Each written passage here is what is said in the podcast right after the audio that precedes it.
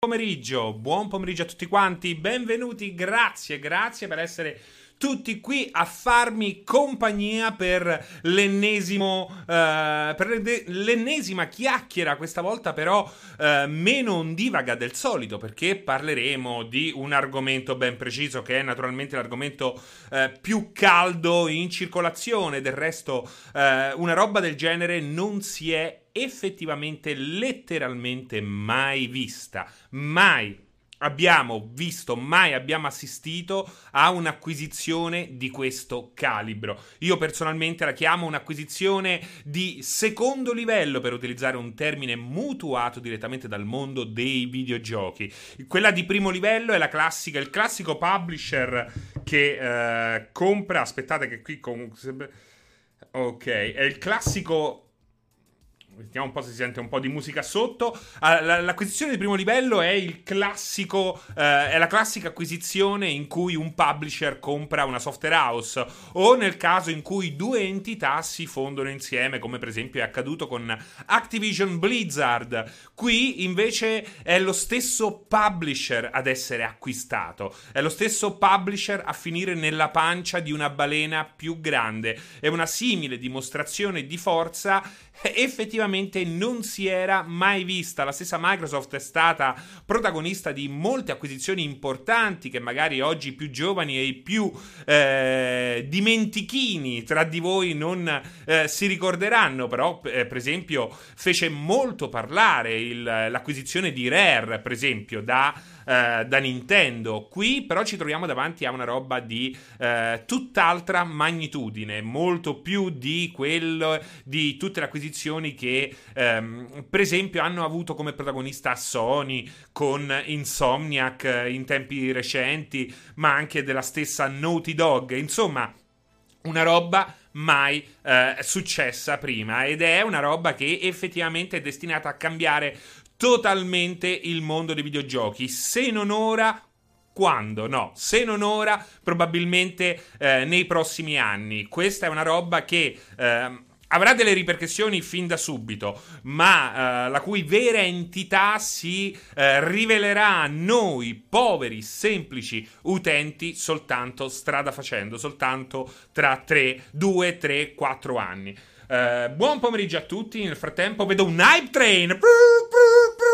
Hype Train! Brr, brr, 1600 persone, grazie. Potrebbe essere un record per il 16 bit iniziare eh, in così tanti, quindi grazie mille. Mi raccomando, cuoricini viola al canale se vi piace il palinsesto di eh, multiplayer.it che si arricchisce di un altro appuntamento fisso, Road to Next Gen con Vincenzo e Umberto, cosa che mi rende assolutamente contentissimo, ma che mi fa girare anche un po' il cazzo perché, perché me l'hanno messo alle 17 17. Questo vuol dire che per il 16 bit eh, le cose cambiano, bisogna stringere. Quindi, se eh, come me volete combattere una battaglia buona, convincete i miei colleghi a spostare il Road to Next Gen almeno a 30 minuti dopo. Datemi un'ora e mezza. 90 minuti di 16 bit sono il minimo sindacale per eh, combattere l'apatia e l'ansia e soprattutto il bruxismo. Ecco, il 16 bit fa bene contro il bruxismo.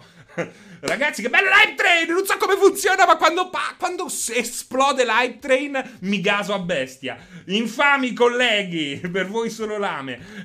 Ragazzi, buon pomeriggio a tutti. Buon pomeriggio a Shaka Poss, Shock, Steno Jedi, Frm2, Elefanti, il cane di Fabio, Edward Strife, Serino con i capelli ancora drizzati dall'annuncio, dice Destino 83, Aponzio, Makita Lalonzio, Jason Kotaku Schreier, un clamoroso buongiorno Francesco Francesco e alla chat. A breve Microsoft comunicherà il mio acquisto e mi troverete al day one su Game Pass insieme a Tess e Doom.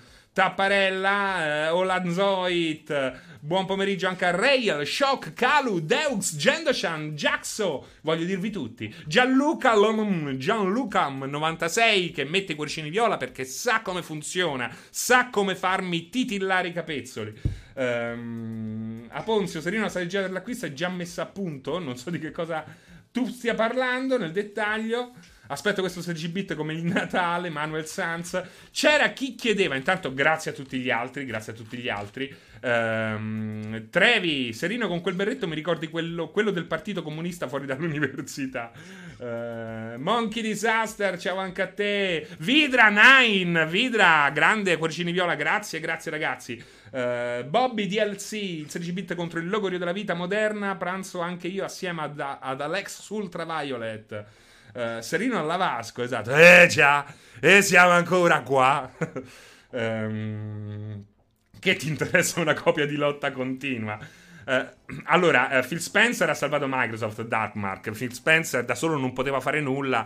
Diciamo che uh, Satya Nadella sta salvando Microsoft dopo il periodo oscuro con Steve Ballmer, quello di developer, developer, developer, praticamente un gran bello sfigato, momento nero.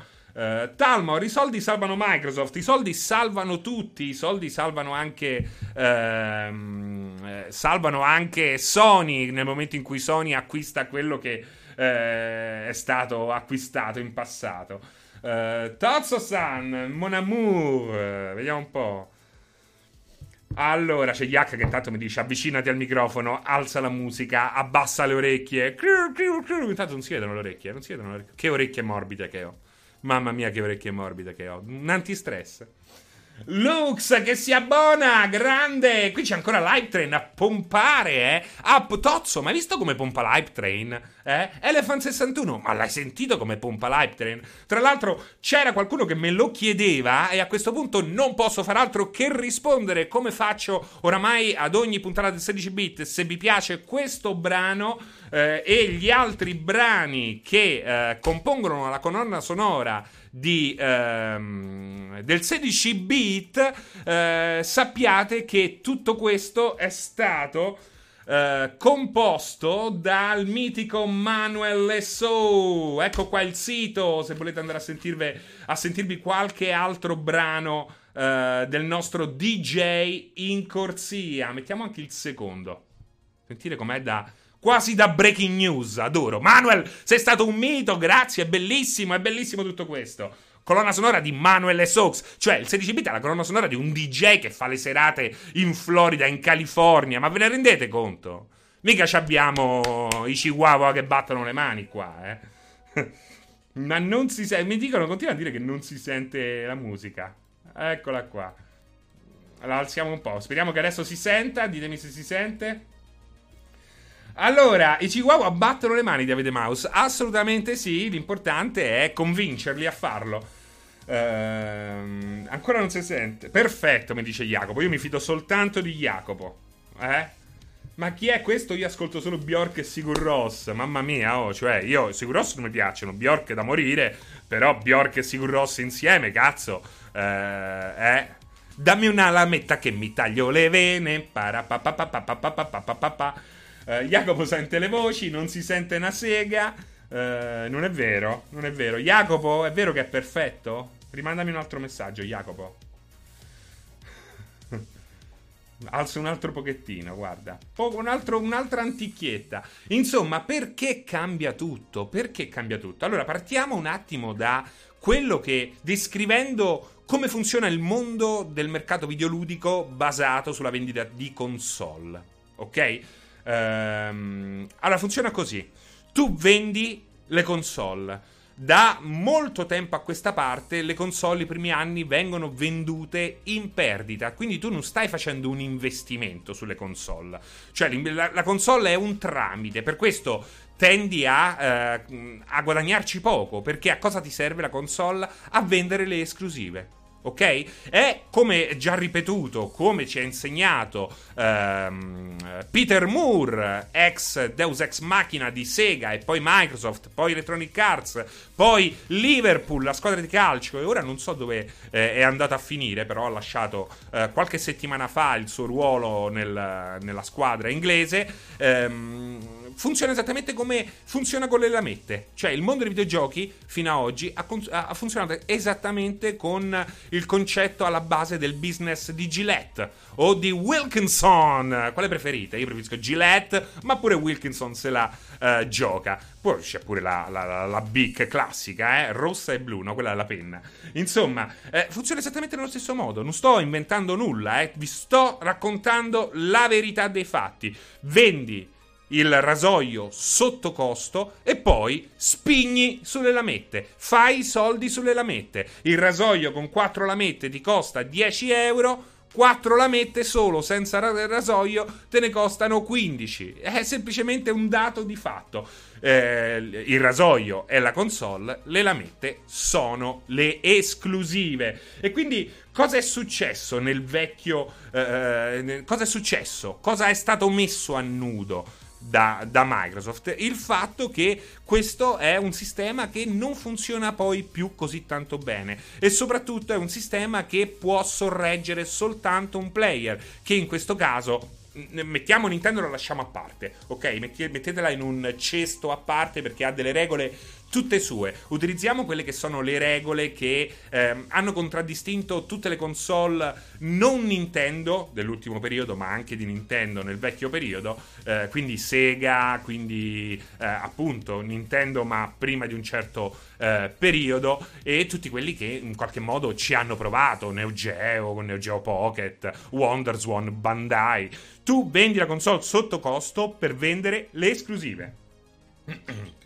Il Kenzarollo, io mi faccio la barba con la ceretta. Vendo la zeppetta, la zappetta e ti frego con le lame. Ehm il problema è che eh, il, la, anche i videogiocatori si sono ormai frammentati in un modo che eh, anche questo assioma, diciamo, ha poco senso. Perché, guardate, prendiamo qualche numero. Hai venduto 100 milioni di PlayStation 4, hai, venderai all'incirca 10 milioni di The Last of Us Parte 2. Quindi, eh, qua, quante persone stai conquistando, quante persone acquistano la tua console poi alla fine sono interessate alle tue esclusive. Queste esclusive costano sempre di più, ehm, chiedono sempre... Eh, ah, che palle, qua mi stanno a chiamare. Questo è sicuramente qualcuno che mi dice: ehm, compra il tuo miscelatore per acqua ed evitare così i calcoli ai reni. Ehm, Francesco, comprai FIFA con tanto di FIFA Point. Io ho mirato con la fiamma ossidrica perché sono un vero uomino. Uomino. Ehm, insomma, è questo il punto. Questa cosa qui non funziona più tanto bene. Tant'è che eh, gli stessi Sean Layden, le stesse personalità all'interno del mondo dei videogiochi stanno mettendo in dubbio eh, il, eh, quanto può eh, autosostenersi lo sviluppo di giochi AAA che sono un'ossessione soltanto per un certo tipo di pubblico. Quindi qual è il problema? Il problema è che le console, il mondo di chi eh, costruisce e vende console, in qualche modo eh, è costretto a eh, non poter a non dover dare più quello eh, per cui gli utenti sono stati abituati. Quindi perennemente il grandissimo gioco AAA, se non addirittura quadrupla A, perché si sta cominciando a parlare di quadrupla A, soprattutto non è più possibile farlo a quel prezzo ed ecco che il prezzo è aumentato. Insomma, eh, si cerca di sviluppare giochi più brevi, però un gioco più breve che fai? Me lo vendi comunque a 80 euro? Guardate il caso di Godfall, 80 euro per Godfall, ma siamo impazziti? Cioè, 80 euro per un nuovo GTA con uh, il fatto che sia così. Un, un, per un gioco pantagruelico ci sta anche bene, eh. Cioè, io per un Red Dead, Redemp- Red Dead, Redemption 2 avrei speso tranquillamente 90 euro. Ma 80 euro per Godfall, un gioco assolutamente che sembra, eh, a parte l'aspetto grafico, uscito dagli anni 90, dagli, dai primi 2000. Ma stiamo scherzando. C'è qualcosa che si è inevitabilmente rotto e ce ne stiamo accorgendo. Se ne stanno accorgendo, accorgendo anche tutti quelli che in qualche modo sono finiti schiavi in questo ma- meccanismo che trascina le persone al day one davanti ai negozi, eh, poco importa se digitali o fisici. Uh, eh, 80 euro per quella roba con le macchine Seri. Qual è uh, il figlio di Pianesani? Non lo so. Comprerai Godfall 80 euro? Sì, sicuro, sicuro. Ehm, esatto, era Microsoft che mi chiamava per dirmi che mi inserirà nel Game Pass. Ma senza nulla, cioè, povero Godfall, perché poi è giusto anche avere un certo tipo di giochi. Godfall è un gioco perfetto per chi sembra amare un action in terza persona abbastanza estremamente classico, anche nella lore, anche nel, nell'aspetto grafico, ma è il gioco che eh, mi spiega che mi giustifica gli 80 euro? Assolutamente no. È il gioco che me ne giustifica 50 di euro. Quindi la mossa di Microsoft l'unica, era l'unica mossa che Microsoft poteva fare, quella di cercare di distruggere uno status quo che non l'avrebbe mai e poi mai pagata. Perché parliamoci chiaro, poteva Microsoft provare a sviluppare il suo The Last of Us, il suo The Last of Us, se non rompete il cazzo, il suo uh, Spider-Man? Sì, avrebbe potuto. Perché no? Tentare non nuoce. Il problema è che Xbox non avrebbe mai venduto come PlayStation. Quindi cosa eh, sarebbe emerso? Sarebbe emerso che spendere 100 milioni per sviluppare un'esclusiva, per, ve- per, venderla attraverso una console che mai e poi mai, oramai, visto che le bocce sono ferme e lo saranno... Eh, e lo sarebbero state per sempre, non sarebbe mai riuscita a giustificare quell'investimento, cosa che invece può fare Sony e soltanto Sony perché non sono più i 90, non è più il 2005, non c'è più spazio per tre player o addirittura quattro player per Sega, Nintendo, Microsoft, Sony, non c'è più quello spazio là. È per lo stesso motivo per cui i pesci piccoli, eh, che si tratti di negozi, di produzioni video, sono sempre più fagocitati dai pesci grandi. È lo stesso motivo, è, è la globalizzazione e che e, so, e soprattutto è la crescita. È la crescita perché un conto è sviluppare eh,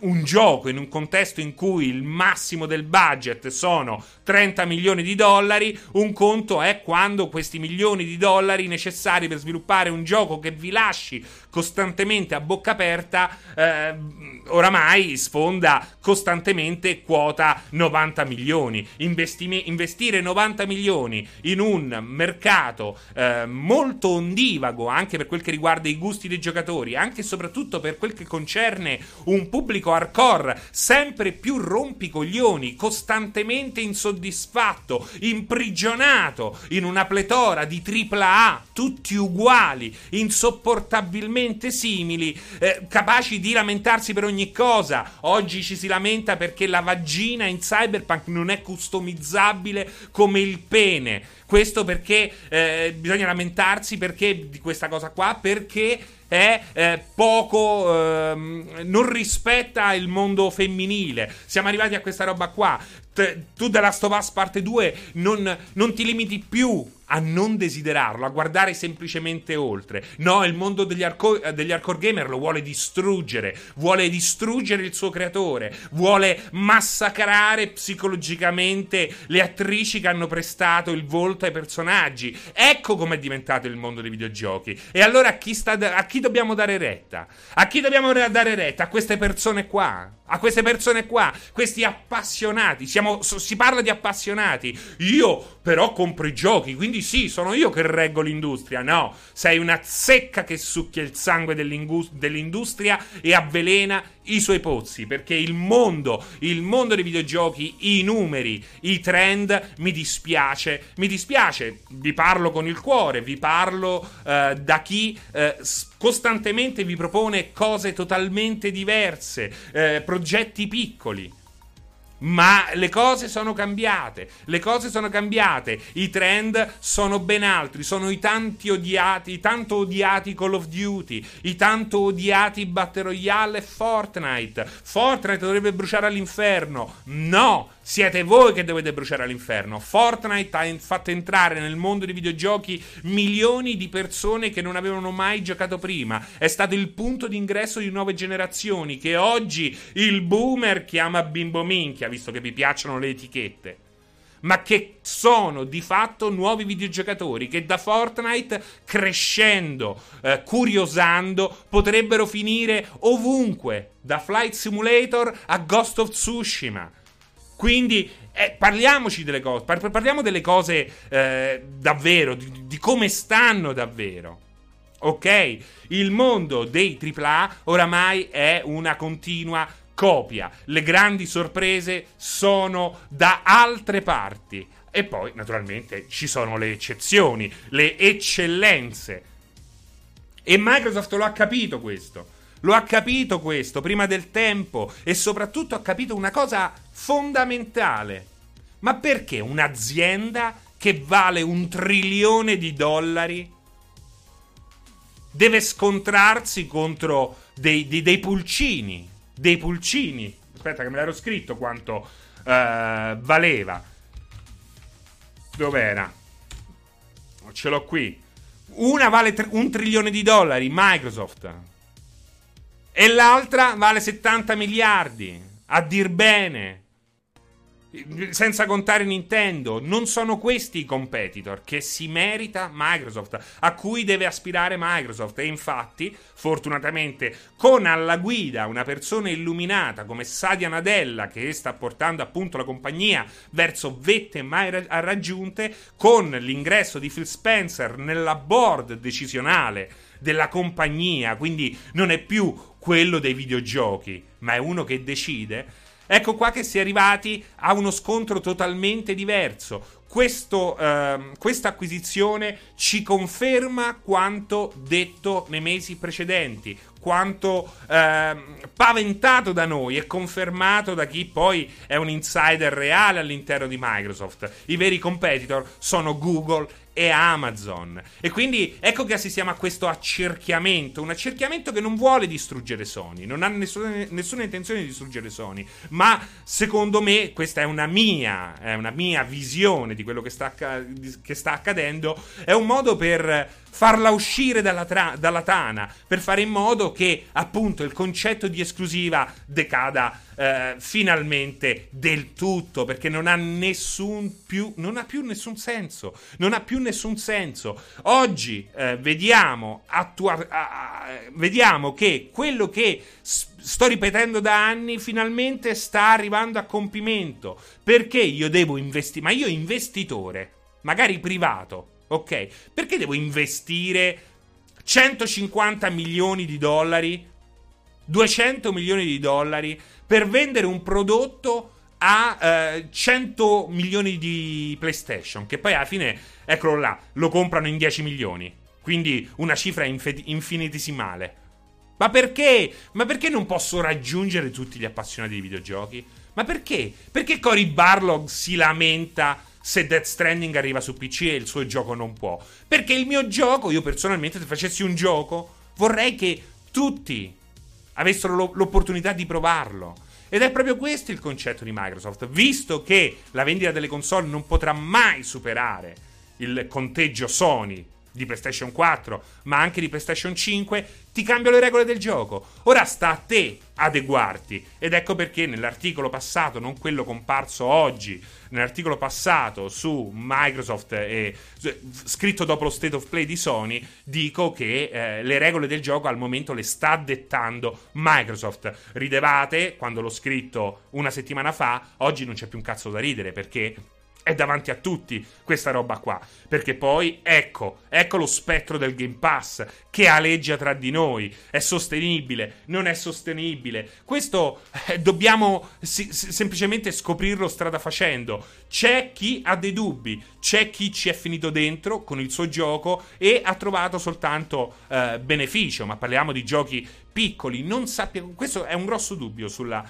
abbiamo un grosso dubbio sulla sostenibilità del Game Pass, quindi nessuno potrà dirvi il Game Pass è sostenibile nei prossimi eh, 12 mesi. Possiamo soltanto avere la speranza della sua sostenibilità, perché è effettivamente una grandissima figata. Però non lo sappiamo, però non lo sappiamo. Quel che possiamo sapere in questo caso è eh, quella che eh, è la nostra esperienza personale. L'avete provato sto Game Pass? Quanto l'avete provato? Io, dopo 5-6 mesi, devo dire che eh, più e più volte sono stato spinto ad acquistare dei giochi. Quindi quest'idea che non si acquisteranno più giochi, secondo me, eh, decade nel momento in cui si capisce come eh, è utilizzato il sistema. Flight, mi sto sfondando di Flight Simulator. Personalmente io Flight Simulator lo voglio, me lo voglio comprare. Me lo voglio comprare. Crusader Kings? Ma ci mancherebbe altro. Lo sto giocando tramite Game Pass. Non lo avrei mai comprato perché il 2 mi aveva fatto schifo. Non l'avrei mai comprato su Steam. Però io personalmente quello là me lo compro. Me lo compro magari, forse non a prezzo pieno, ma pure a prezzo pieno, col primo DLC. Me lo compro magari su Steam, nemmeno su, uh, su piatta- sull'ecosistema Microsoft, che poi anche Steam rientra nell'ecosistema Microsoft grazie al fatto che eh, per farlo girare è comunque eh, necessario un sistema operativo Windows. Quindi, oltretutto, io comunque rimanendo all'interno di, quel, di, quello, di quell'ecosistema, posso persino comprarli scontati questi giochi qua. Avere un beneficio per uscire. Eh, per uscire da quel concetto di Game Pass. Il Game Pass è molto particolare. È molto particolare e soprattutto, soprattutto su questo anche eh, non ho dubbi e potrebbe in qualche modo avvalorare la paura di alcuni, soprattutto è destinato a modificare leggermente lo sviluppo dei giochi. Anche questo è indubbio. Chi vi dice che eh, introdurre di default il Game Pass in qualche modo non cambierà, no in qualche modo, non cambierà in nessun modo il game design dei giochi destinati a, fi- a finirci sopra, sta mentendo. Però, però, potrebbe essere una trasformazione assolutamente positiva e soprattutto in grado di fornire al mercato un'alternativa a quella che è l'offerta Sony. Offerta Sony che, a mio parere, a mio parere, che sarò l'ultimo degli stronzi, oppure no. Decidetelo voi, decidetelo voi, ok? Ho questa vetrina, vi sto raccontando quello che, ne, quello che penso. E quello che penso è frutto di eh, un lavoro che porta avanti dal 99, quasi sempre eh, a tempo pieno. Ok? Quindi non è eh, il parere di uno che legge news eh, e vomita sui social. Non è, n- n- non è, solo questo. Anche se potrei, ehm, ess- potrei mm, essere così eh, uno stronzo. Uh, per voi. Va benissimo uguale. Prendetela come un'opinione di uno stronzo. Secondo me, uh, il, la line-up di uh, esclusive Sony è stata perfetta, a dir poco perfetta fino ad oggi, ma potrebbe mostrare un consistente fiatone strada facendo perché cambiano le cose. Le cose cambiano. Con l'avvento di YouTube, lo streaming, Twitch, è cambiato lo sviluppo dei videogiochi. Ecco che giochi come giochi lineari hollywoodiani non hanno più trovato una posizione perché venivano tranquillamente giocati in streaming, come fa il nostro eh, caro Alessio. Si, ti guardi lo streaming, hai vissuto un po' tutto. Ecco perché The Order eh, ha fallito in maniera così plateale, perché non era più il tempo di The Order. Se The Order fosse uscito sei mesi prima il lancio di Twitch, il grosso successo di Twitch, avrebbe riscosso ben altri risultati. Se Banjo Kazooie, Nuts and Balls e The Movies di Peter Molyneux fossero usciti dopo il lancio di Twitch, avrebbero avuto un altro risultato. Questa volta però eh, molto più, anche in questo caso molto più positivo, solo che eh, c'è chi ne beneficia eh, in modo particolare dello streaming e chi invece eh, lo soffre. Come fai a tenere allora delle persone abbonate a un servizio come il Game Pass? Lo fai con un certo tipo di gioco, lo fai con un certo tipo di esperimento. Secondo voi? Secondo voi? È un caso, per esempio, che eh, Obsidian abbia tirato fuori un progetto come Grounded. Non è un caso, perché Grounded è un progetto perfettamente in linea con l'idea di Game Pass. E lo stesso per il mio amato, vale, vale per il mio amato Sea of Thieves, per esempio giochi lineari eh, hollywoodiani come, f- come, li fa Sony potrebbero trovare uno spazio all'interno del Game Pass, ma sicuramente non saranno la norma come lo sono per eh, l'ecosistema PlayStation.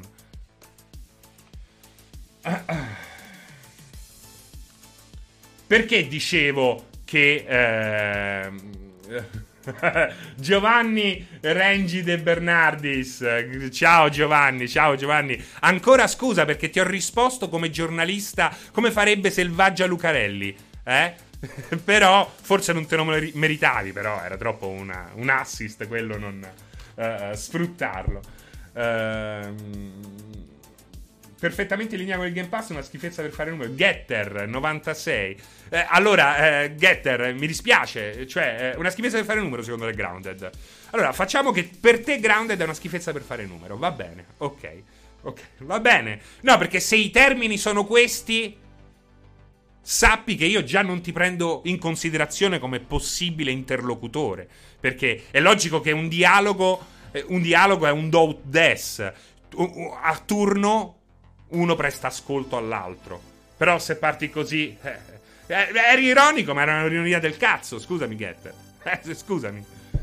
No, Grounded non è una schifezza per fare numero. È sicuramente un esperimento. È sicuramente un esperimento. Ma un esperimento che funziona.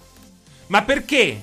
Perché l'offerta uh, first party Sony potrebbe arrivare a, una sorta di stanchezza. Perché ha funzionato fino ad oggi, eh, proponendo giochi che tutti gli altri avevano smesso di fare. Il problema è che oramai questi giochi sono davvero molto simili fra di loro. Veramente, eccetto qualche eh, eccellenza, The Last of Us Parte 2, God of War, Spider-Man, ma anche Spider-Man andrebbe rivisto, però ci sta bene il fatto che sia un gioco così, perché comunque è dedicato a un pubblico così. Il resto va assolutamente rivisto. Bisogna reinventare la ruota. Non ci si può più fermare all'ABC dell'open world o all'ABC del gioco hollywoodiano. Oggi, eh, con la streaming generation, che non è più una novità, che è già entrata nel vivo, sappiamo che i giocatori amano più di ogni altra cosa una sfida corale. E allora è giusto, è giusto eh, far continuare sulla loro strada chi ha dimostrato di essere il non plus ultra. Naughty Dog, appunto, per esempio. Eh, Santa Monica Studios, ma tutti gli altri devono essere per forza di cose reindirizzati verso quello che un videogioco può dare in più rispetto al cinema. Perché ci stiamo dimenticando questo. Le nuove generazioni si, ci, si, sono, si stanno dimenticando, dannazione, che il videogioco è diverso dal cinema. È giustissimo perseguire la linea cinematografica, soprattutto se la fai benissimo, come la fa Naughty Dog. Ma non può essere l'unica forma che eh, tu ti eh, premuri di offrirmi. Perché il videogioco è molto altro. Il videogioco permette di costruire delle dinamiche, delle storyline, grazie alle meccaniche, grazie alla matematica. Non serve scrivere una sceneggiatura se la sceneggiatura sono le tue avventure. È una roba che appartiene più al passato che al presente, anche se sembra avveniristica, anche se sembra Maserino, ma che cazzo stai a dire? Accadeva. Oggi accade molto meno, ma per quale motivo? Perché oggi hanno avuto, fino adesso hanno avuto successo per un decennio un certo tipo di prodotto. Un certo tipo di prodotto che però eh, esiste quasi come fosse una riserva indiana che protegge un eh, concept basilare e soprattutto che nessun altro Uh, vuole prendersi il rischio di affrontare. Uh, ma questo non vuol dire che tutti i giochi debbano essere multiplayer o debbano avere quelle caratteristiche da game as a service. Questo è altrettanto mostruoso, anche se, come abbiamo detto in, in alcune, uh, de- non ricordo, due puntate fa, anche il concetto di game as a service non va più inteso come una roba so- solamente negativa, perché il game as a service eh, dietro questa roba qui, dietro l'acronimo GAS, in realtà eh, si nasconde quello che è semplicemente un videogioco ben supportato. E questa è una profonda differenza. Allora, Massi, Massi Riotier. Boh, sentire uno come Serino dire che sono fa solo cinematografici, soprattutto vedere che sta per uscire Demon Souls.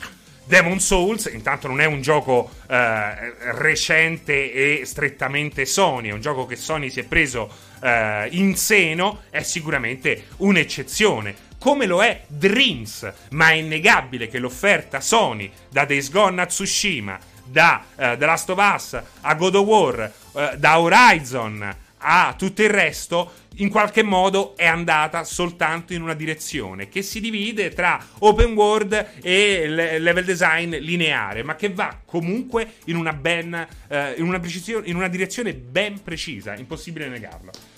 Ah. Demon Souls eh, non è un gioco Sony, Vei Jolt. Beh, no, non è un gioco Sony, non è fatto da un team interno Sony, è un gioco che è stato distribuito originariamente da Sony e eh, da, da, altri in Giappone. E mi dispiace, non è un gioco Sony, è un gioco eh, esterno. Quindi eh, che poi oggi venga rivenduto come gioco assolutamente che fa parte del portfolio Sony, è una cosa assolutamente fighissima. È, il prodotto, io ne ho parlato nell'ultimo 16 bit. Demon Souls, il remake, è il prodotto più figo in assoluto eh, in possesso di PlayStation 5. Quindi eh, con me sfondi una eh, porta aperta. Uh, Wesker, Japan Studios, il porting è metà di Sony, Wesker, eh, perché Japan Studios non ha fatto il gioco originale, semplicemente ha aiutato Bluepoint nello sviluppo. Anzi, Japan Studios, ti dico io a cosa è servita. È servita per rispettare il gameplay, mentre quegli altri avrebbero, secondo me, eh, spinto molto di più per quel che concerne le animazioni, cosa che avrebbe sicuramente deturpato il perfetto bilanciamento di quello che, a mio parere, rimane comunque il Souls più figo in assoluto. Uh, allora.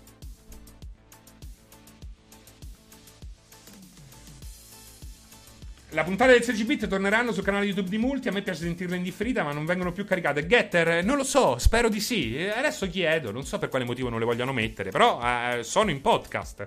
Questo ve lo posso dare per certo. Uh, uh. Secondo te Microsoft ha altri assi nella manica? Caristi? No, secondo me no. Ormai questa era la bomba. Uh, potrebbero esserci delle scosse eh, di assestamento più avanti, ma niente equiparabile a quello che è successo qualche ora fa. NSR94, ho una domanda per Francesco. Ho avuto una discussione con un mio amico inerente al costo delle console. A suo avviso è impossibile che vendano in perdita, anzi, a suo parere hanno un guadagno sopra incredibile dato che i materiali per creare no no no ragazzi eh, no te lo, te lo assicuro. Eh, allora c'è stato un periodo Microsoft è quella che ha iniziato a venderle in super perdita. I primi due Xbox Xbox e Xbox 360 sono stati venduti in perdita e di brutto perché poteva permetterselo. Eh, poi per rincorrere questa roba qui ci si è messa anche Sony. Eh, logicamente strada facendo soprattutto con eh, il redesign delle versioni slim, eh, la forbice si assottiglia fino poi a, ad avere un introito. Però naturalmente eh, immaginati, immaginati l'introito che puoi avere vendendo comunque un apparecchio hardware a 199 euro, che comunque non è che ne costa 5 euro produrlo. E invece quanto ti costa un dischetto? Quindi hai fatto l'unica spesa è di sviluppo. Poi il resto è è soltanto distribuzione e marketing, mentre con la console sei comunque costretto a vendere la console e comunque la forbice, eh, ti confermo, è molto molto stretta e secondo le ultime voci eh, siamo tornati a un investimento eh, di quelli pazzerelli, quindi a, ehm, siamo tornati a delle console effettivamente vendute ehm, se non in perdita comunque a quasi a zero, ecco, quasi a zero. Papix, bravissimo Papix, bravissimo Papix, perché Microsoft avrai pure speso 7 miliardi e mezzo. Stai, starai pure facendo un ottimo lavoro con tutto il resto. Però parliamoci chiaro, non è che puoi fare come con Xbox One, nemmeno una pubblicità, una roba indecorosa, un acquisto del genere, un investimento del genere, una scommessa del genere per quel che riguarda il Game Pass va assolutamente sostenuto da una campagna marketing con i controcoglioni. Mi vedete contento. forse mi vedete contento. Ma perché sono contento? Sono contento perché ehm, Bethesda è finita nelle mani di Microsoft? No, non è quello il punto. Sono contento che tutto questo abbia eh, ripristinato un fair play all'interno dell'industria. Perché, come ho detto prima, una Microsoft ridotta all'angolo non serve a nessuno. È un danno anche per la stessa Sony. Parlavo con gente di Sony che prima che uscisse eh, Switch pregavano che Nintendo si risollevasse dal fallimento di Wii U. È esattamente il concetto eh, che, le, che, legavo prima a Fortnite e Call of Duty. Servono più player, serve eh, un'industria viva, che rischia, che innova. Non serve un'industria che eh, si avvale soltanto di eh, sempre meno eh, protagonisti. Non serve, vuol dire un'industria così è un'industria che sta morendo. Quindi avere Microsoft che ritorna sotto i riflettori con una mossa del genere e soprattutto con una scommessa del genere, perché le due cose sono indivisibili, è una roba estremamente importante. Preferisco abbandonare il pad che giocare ai videogiochi che funzionano bene su Twitch.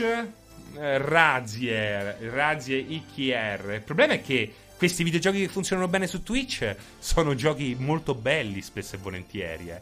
Cioè, lo vedete? Lo vedete? Io scrivo, ho parlato, mi sono scontrato scrivendo eh, degli aggiornamenti sui miei canali social. Tra, tra l'altro, se volete segui- seguirmi, siete ben accetti su Facebook e Instagram, anche se ehm, seguo più Facebook perché è un social in cui è possibile scrivere. Gli altri sono social da edonisti, da gente che vorrebbe andare in televisione ma non può. Invece, Facebook, per quanto ci siano più morti che vivi, è ancora il social che ti permette di scrivere e mettere le immagini, di approfondire, anche se c'è anche lì un limite eh, nella possibilità di eh, scambiarsi pareri a impatto zero.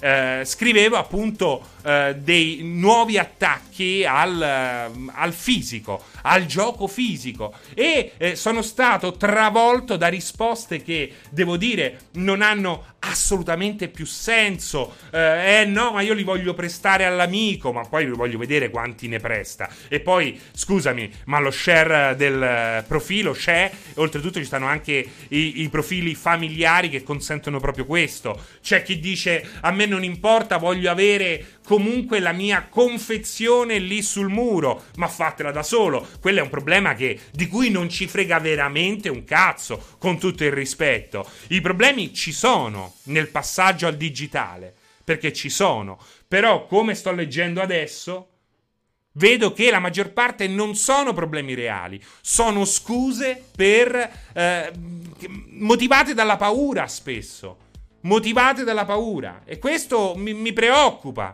Mi preoccupa perché segno, è segno che questi appassionati hanno paura di qualsiasi novità.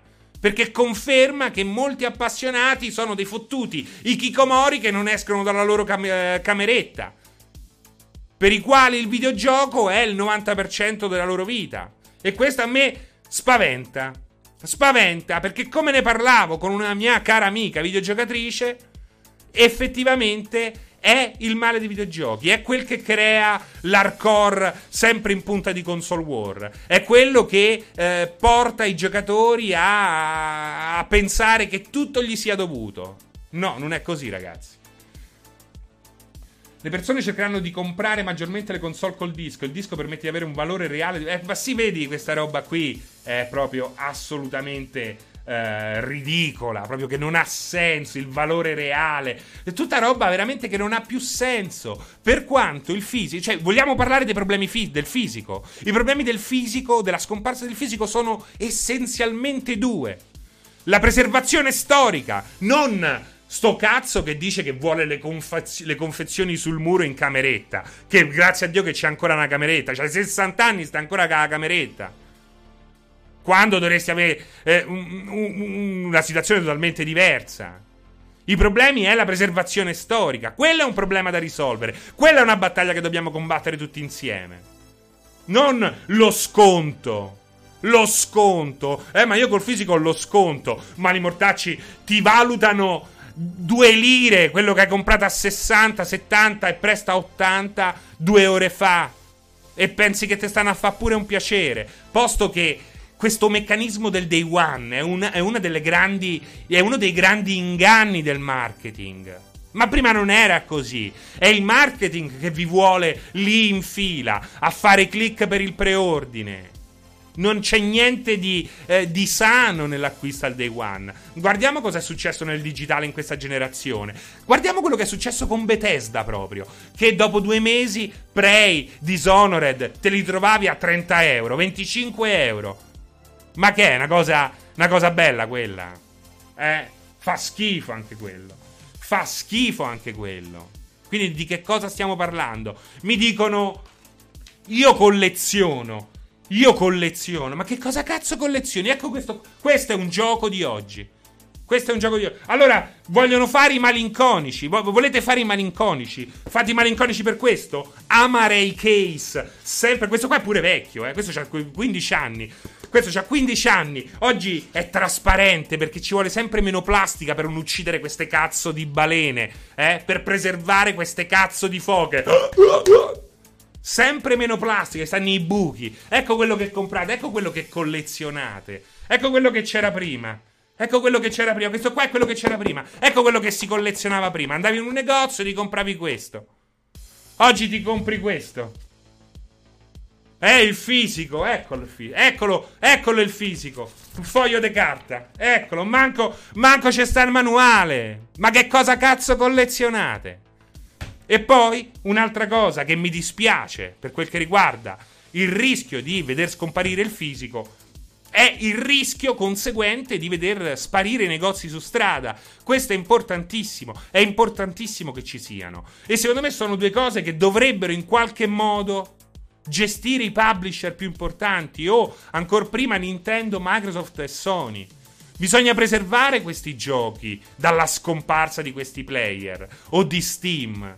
E soprattutto bisogna preservare la presenza degli store su strada. Perché guardare cosa è successo con la musica, con il passaggio in digitale, più con la musica che con i film. Oggi non siamo più disposti a spendere due lire per la musica. La musica è gratuita, la musica è una merda. Perché la musica è. è chi va in prima pagina? Il, ormai quello ottuagenario, l'ottantenne, cantautore. Chi va in prima pagina?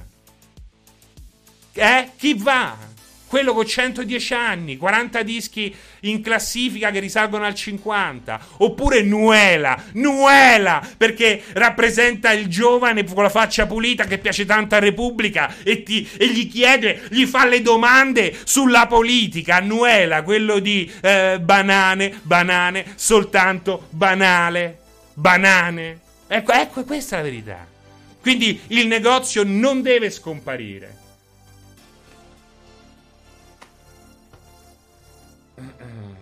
Questi sono i problemi, no quello che vuole le confezioni. Vuole le confezioni sul muro. Parliamo dei problemi. Carote era, non era banane. era carote, ho sputato. Era carote, non era banane, banane, banane. Allora, Brando Fever, ti, ba- ti banno dopo? No, ti banno prima, ti banno prima perché rompi il cazzo, ma soprattutto non rompi il cazzo a me, rompi il cazzo agli altri. Io ti continuo a bannare perché la gente si lamenta di te. Però ti rispondo, ti rispondo in maniera ehm, sincera. Il vinile ha un senso per tutti quei dischi registrati eh, molto tempo fa, perché hanno un messaggio che effettivamente su vinile eh, si comporta mille volte meglio. E soprattutto non è il vinile a fare la differenza. È soprattutto il, quell'impianto stereo a cui di, di solito si collega il vinile quello proprio con i fosfori, le cose che si accendono e si surriscaldano come ai vecchi tempi. Oggi comprare un disco registrato per fartelo ascoltare al meglio con le cuffiette sul cellulare, ascoltarlo in vinile, nell'80% delle volte fa cagare. È peggio del, dello streaming. Quindi, eh, eh, eh, di fatto, il punto è un altro. Oltretutto, la musica nasce la, la, musica è, è, una roba analogica, non è digitale, non comp- la musica va compressa per trasformarla in una sorgente digitale. Invece ti do una bella notizia, i videogiochi sono digitali, quindi non c'è nessuna perdita tra il passaggio dal fisico al digitale. Non è che si deperisce non è che si deperisce la grafica nel momento in cui acquisti un gioco in digitale.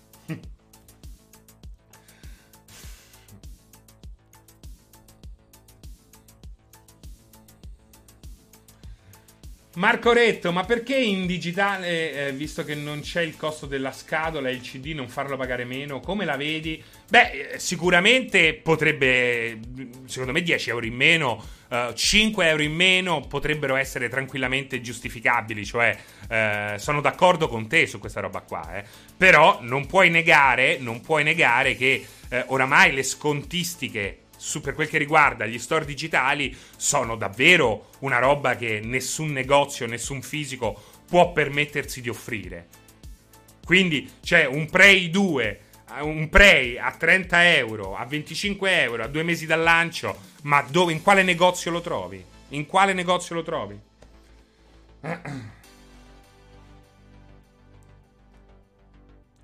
Serino, scusami, ho una domanda. Hai detto che Microsoft vuole quindi abolire questo concetto di esclusive di Sony, ma Sony fonda delle, molte delle sue fortune su queste esclusive. Quindi per te cosa succederà e cosa farà Sony? Come ho detto prima, Taki, Sony ancora può permettersi di non fare nulla. Perché ancora può permettersi di non fare nulla. Ma è innegabile che le cose debbano cambiare anche da quelle parti. Ma in qualche modo stanno cambiando. Ma fino a qualche mese fa, ma te, te lo saresti mai immaginato? Vabbè, Death Stranding no, ma un Horizon Zero Dawn su PC.